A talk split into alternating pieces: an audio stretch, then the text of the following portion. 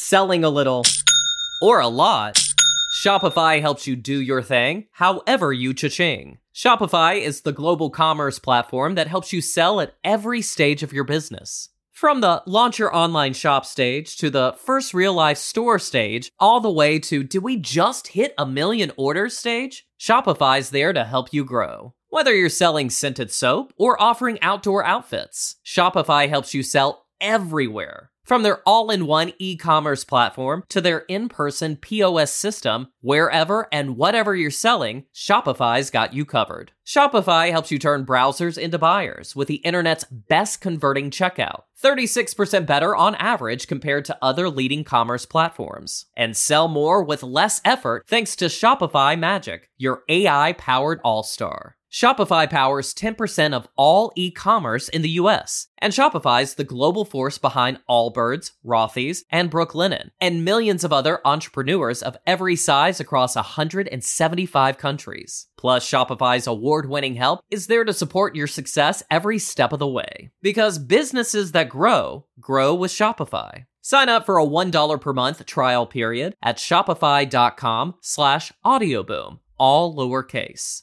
Go to shopify.com slash audioboom now to grow your business no matter what stage you're in. Shopify.com slash audioboom. Hello and welcome to episode 71 of the UK True Crime Podcast. I'm Adam. For today's story, we head to Scotland and one of my favourite cities, Edinburgh. When a well known Edinburgh pub landlord goes missing, there are fears that his links to the criminal underworld may have contributed to his disappearance, and the police investigation in this case is wide and varied. In today's episode, we come across two of the most feared Scottish gangsters ever to have set foot in the country. And some of what we hear appears to be straight from the pages of an Ian Rankin novel. Before we begin, let's put the story into context. In January 2003, the UK number one was Sounds of the Underground by Girls Aloud. And at number two, it was one of those songs that will sound as amazing 50 years from now as it does today and be treasured by future generations. It was, of course, the Cheeky Girls with the cheeky song brackets Touch My Bum close brackets. In the US, Eminem topped the charts with Lose Yourself. In the news this month, music legend Pete Townshend of The Who was arrested for possessing indecent images of children, for which he was eventually cleared. Sometimes I guess it's best to just say nothing. The Space Shuttle Columbia took off for mission STS 107, which tragically would be its final one. Columbia disintegrated 16 days later on re entry.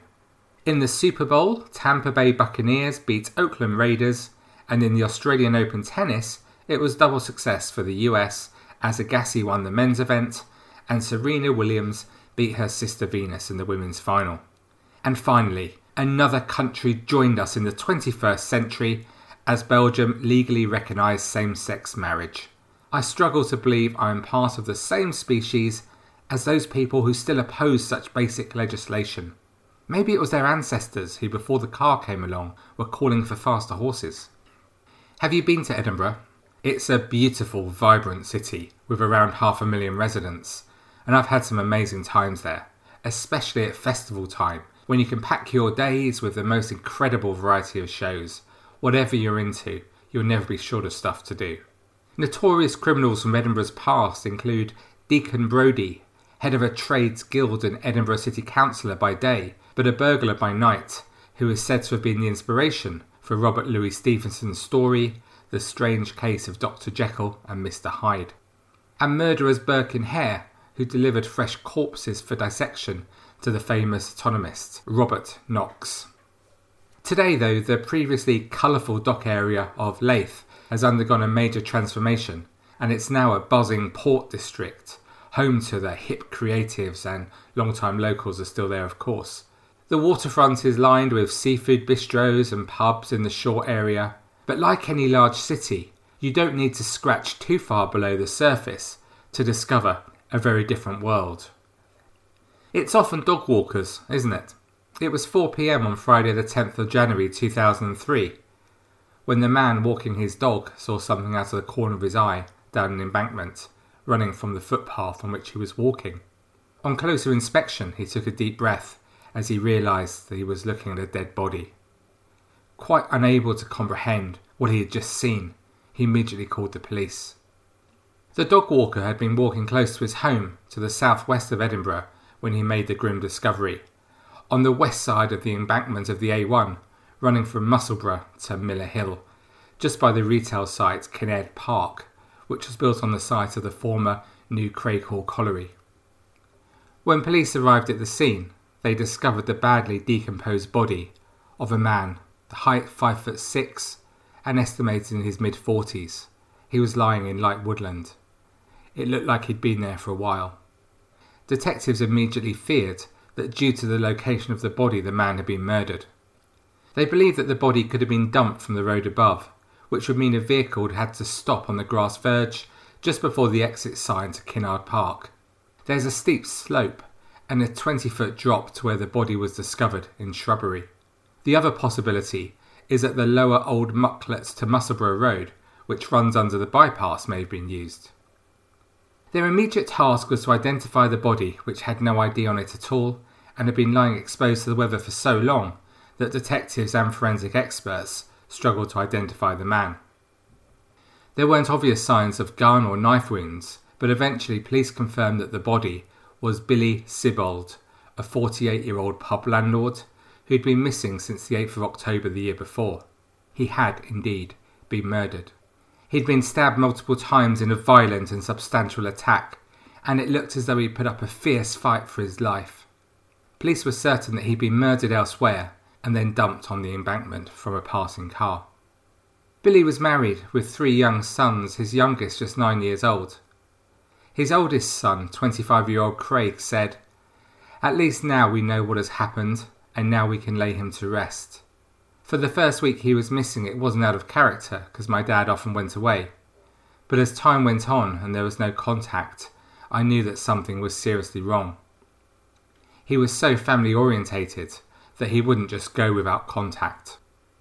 Detectives immediately spoke of their frustration with the lack of leads, as they were sure that a number of people knew exactly what had happened to Billy.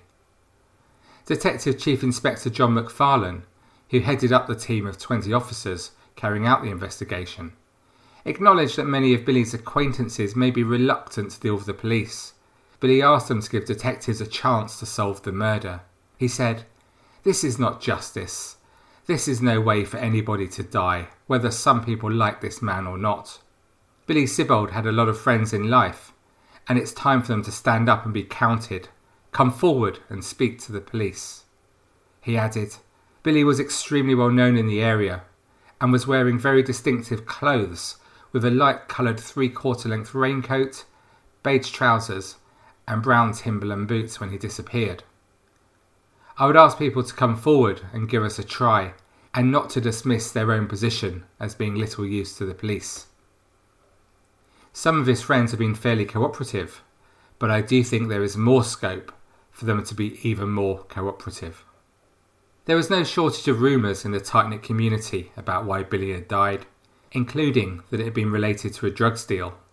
But his son Craig said, I'm absolutely disgusted with these reports. They've devastated and destroyed my family. This was not a normal loss we've had to endure. It was an unnatural death, and it's been hard listening to all the gossip and innuendo. He appealed for anyone with information to come forward, adding, My dad knew so many people, and he was always there for his friends. Somebody, anybody who has any information, should come forward. He continued that the events of the past three months had been particularly difficult for his younger brothers, nine year old Liam and Paul, who was 14. Their characters have changed. They are much quieter boys. My dad, he was a big family man, and this has brought the whole family closer together. Detectives began their investigation with the day that Billy went missing. He'd been at home at the Poppin pub in Joppa, just to the east of Edinburgh city centre.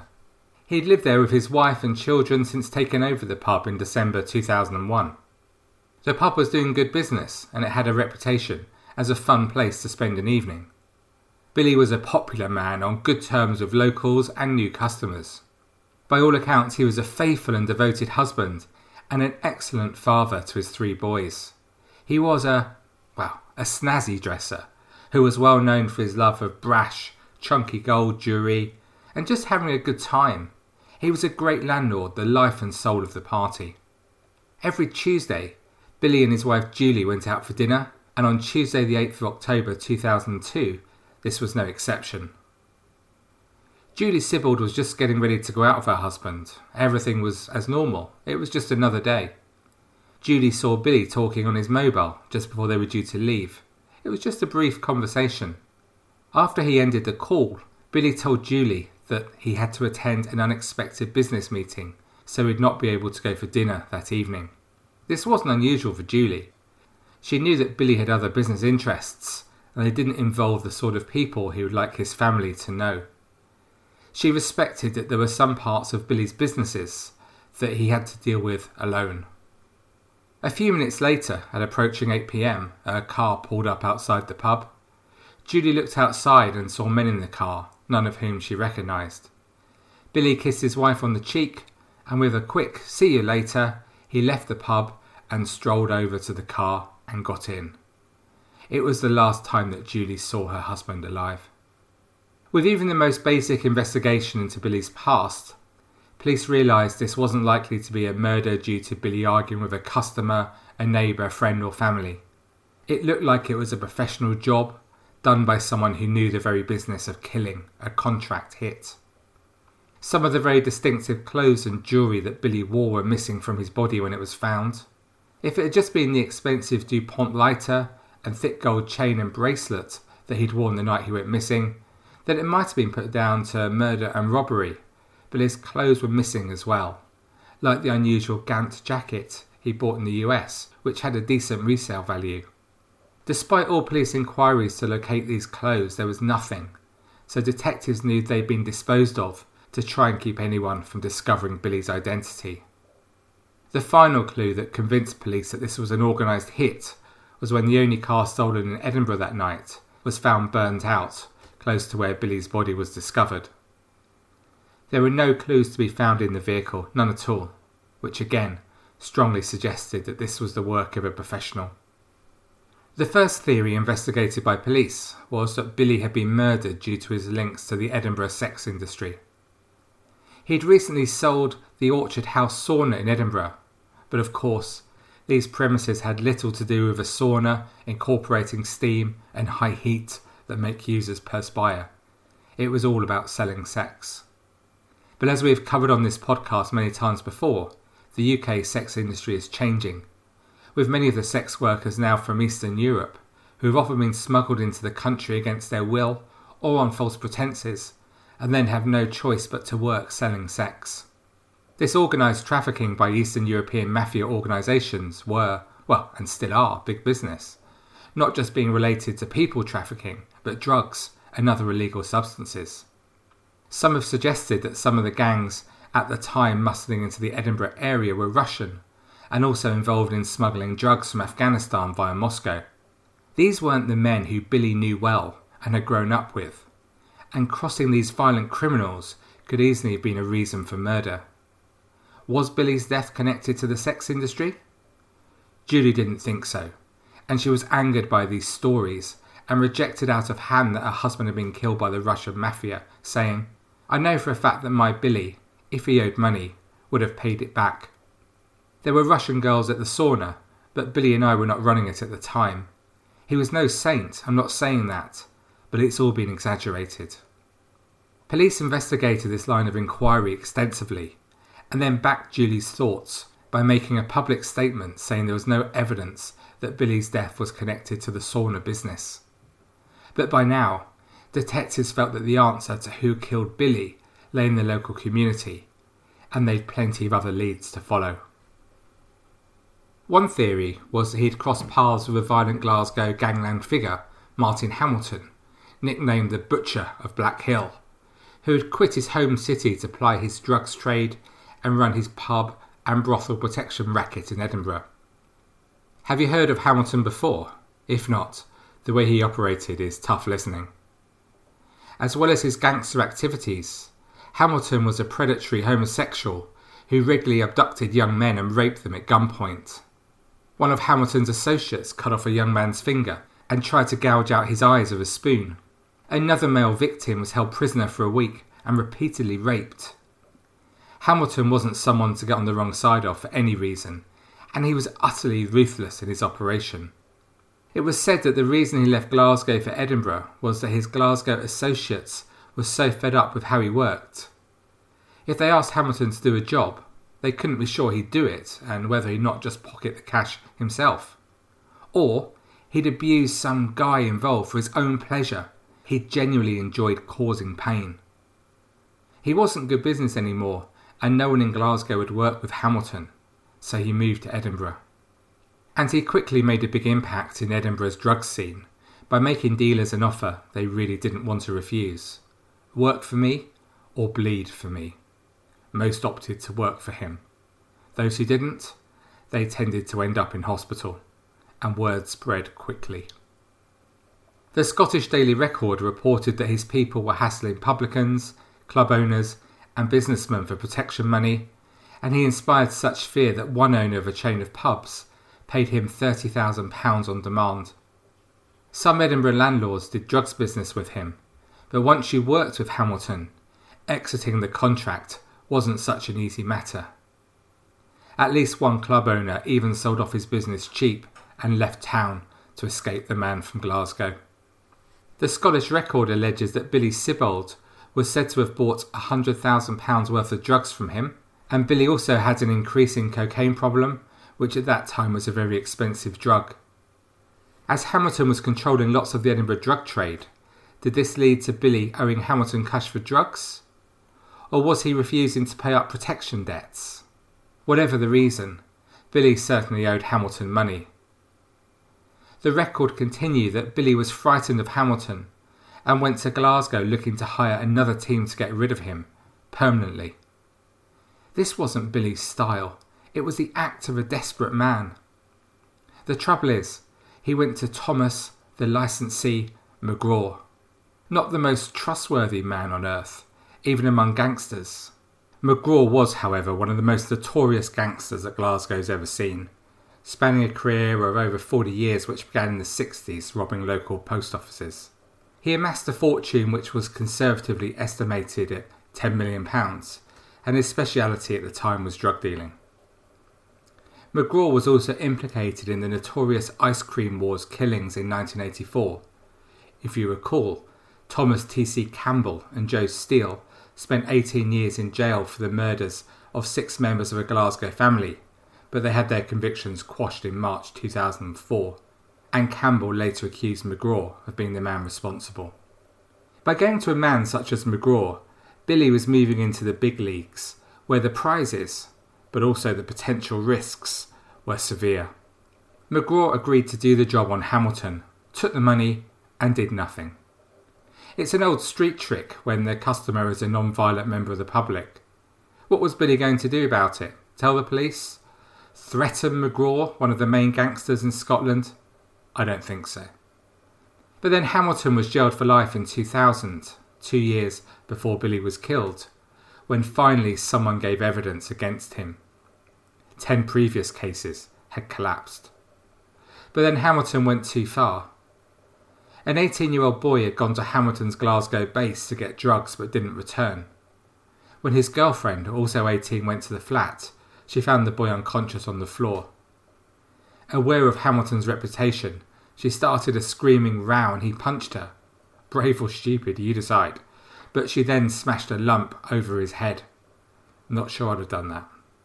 Driven to a flat in Glasgow's Anderston area, the petrified couple were made to stand in the bath so the blood could easily be washed away. Then came the most horrific 10 hour ordeal.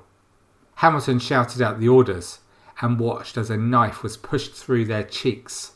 Then they were told water was being boiled, and Hamilton went crazy, shouting, screaming, and pouring it over them, scarring them for life. It probably wasn't the most horrific torture session that Hamilton had ever orchestrated, but it was his last for a long time. He had finally picked on two people brave enough to give evidence in court. From his cell in Perth, Hamilton swore revenge against all those who had gone against him. Did this include Billy Sibbald, I wonder? McGraw, of course, knew all about Billy's debts to Hamilton, but with Hamilton now out of the way, McGraw sent his men to collect the money that was owed. Not McGraw himself, of course, but men like Billy McPhee, one of his most trusted enforcers. McGraw's team had particular methods of persuading debtors. Most call it torture, and it is suggested that with Billy Sibbald, maybe the torture went too far, as it was really the money they wanted from him. There was no need to actually kill him, he was more used to them financially alive. Others have speculated it was a message being sent to others on the fringes of the Edinburgh underworld. But if he was killed by McGraw's people, exactly who was it that murdered Billy? Billy McPhee, who I just mentioned, was certainly used extensively by McGraw to collect debts for him. But Billy McPhee isn't around to answer any questions anymore. He was in a Brewers Fayre pub in Glasgow in March 2003, watching the Six Nations rugby match between Scotland and Wales at Murrayfield. If you know the Brewers Fayre chain, you'll know it's a family restaurant common for children's parties. After around 20 minutes of the match, a young man entered the pub wearing a grey hooded top and denims, but the hood wasn't up and his face was in full view. He walked up to where Billy McPhee was sitting on a bar stool and stabbed him over 20 times in the head, body, and face. McPhee fell to the floor covered in blood as terrified families looked on. McPhee, who had survived an earlier attempt on his life the previous November after being shot in the face outside a social club in Glasgow, was not so lucky this time, and he died at the scene. Surprisingly, a man was charged with McPhee's murder. Less surprisingly, their case collapsed after just one day when the key evidence from the two witnesses was seen as less than reliable. And his boss, McGraw, he's no longer around to answer any questions. When McPhee was murdered, it was a third of McGraw's key men who'd been killed in just a year as his enemies circled his patch. 32 year old Trevor Lawson died after being hit by a car near his home in Stirlingshire after fleeing from a fight. Then another trusted lieutenant, Gordon Ross, was knifed to death after being lured from a pub nearby. This led McGraw to semi retire, and his reign as Glasgow's crime boss was coming to a close. Increasingly, he spent his time either in Spain, in Ireland, or his heavily fortified bungalow in Scotland, watching countless repeats of Star Trek. On the 30th of July 2007, for a man of extreme violence, he died in the most unexpected way. Naturally, he had a heart attack. The minister at his funeral noted his film interest, quipping, somewhat bizarrely over the coffin, Beam me up, Scotty. A year later, his widow and former business partner Margaret, who was also known as the jeweller for her love of bling, was exposed dealing cocaine door to door from a high end car. McGraw's only son, Billy Winky, was found dead in his home in 2003, and his drug addicted brother Francis was knifed to death in October, three months later. So, with McPhee and McGraw dead, how about Hamilton? Would he be able to tell of what had happened to Billy Sibbald? But alas, the butcher of Blackhill, Hamilton, is also no longer around and able to give up any of his secrets. A year after being released from the slammer, Hamilton's remains were found in Scottish woods by a dog walker. Yep, here we go again, another one, in December 2015. The 53 year old had not been seen since April the 16th that year. I noticed a death notice placed in a local newspaper which described Hamilton as a beloved son to his mum Margaret, a loving brother, a much loved uncle, great uncle, and friend to many. A friend to many indeed. At the end of January 2016, police arrested a 52 year old local man, James Farrelly, over Hamilton's death. Farrelly was accused of killing Hamilton by shooting him in the head and inflicting blunt and sharp force injuries. He was further accused of being concerned in the supply of cocaine. Like McGraw, Farrelly was another man of violence who died of a terminal illness before he could face trial, just 53. At his funeral, Farrelly's brother gave some insight into his brother's life, explaining that he'd lost one boyhood job delivering newspapers after he started returning home with stolen milk, eggs, and bread. He added that next he got a paper round in another shop, but he was pinching all the sweets, taking them to school and selling them. The grieving sibling also revealed their mum was woken one night by cops who'd nicked the young Farrelly. He added, From then on in, we'd quite a few visits to the police station. For many a year he'd spend Christmas on holiday, courtesy of Her Majesty. It was just the way he was. He was just a little rascal from the word go. Despite extensive investigations, police were never able to prove any gangland link to the murder of Billy Sibbald. A reward of thousands of pounds put up by the family in the aftermath of his death brought in nothing. All police received by means of help from the public was an anonymous letter containing newspaper clippings and a name, but no action was taken. Billy Sibbald's wife Julie has denied suggestions that her husband was a gangland figure who dabbled in heroin deals and rubbed shoulders with some of the notorious criminals we've heard about today. It's ludicrous, she said at the time. My kids have got to grow up listening to this stuff about their dad, but none of it has been proven. He was a great dad. He was just your typical laughing, giving father. Everyone that knew him locally, his friends, would all tell you the same thing. He was good natured and good humoured. Ten years passed from Billy's death, and in 2012, on the anniversary, the Sibbald family released a statement expressing their hope that someone has the compassion and humility to come forward with information.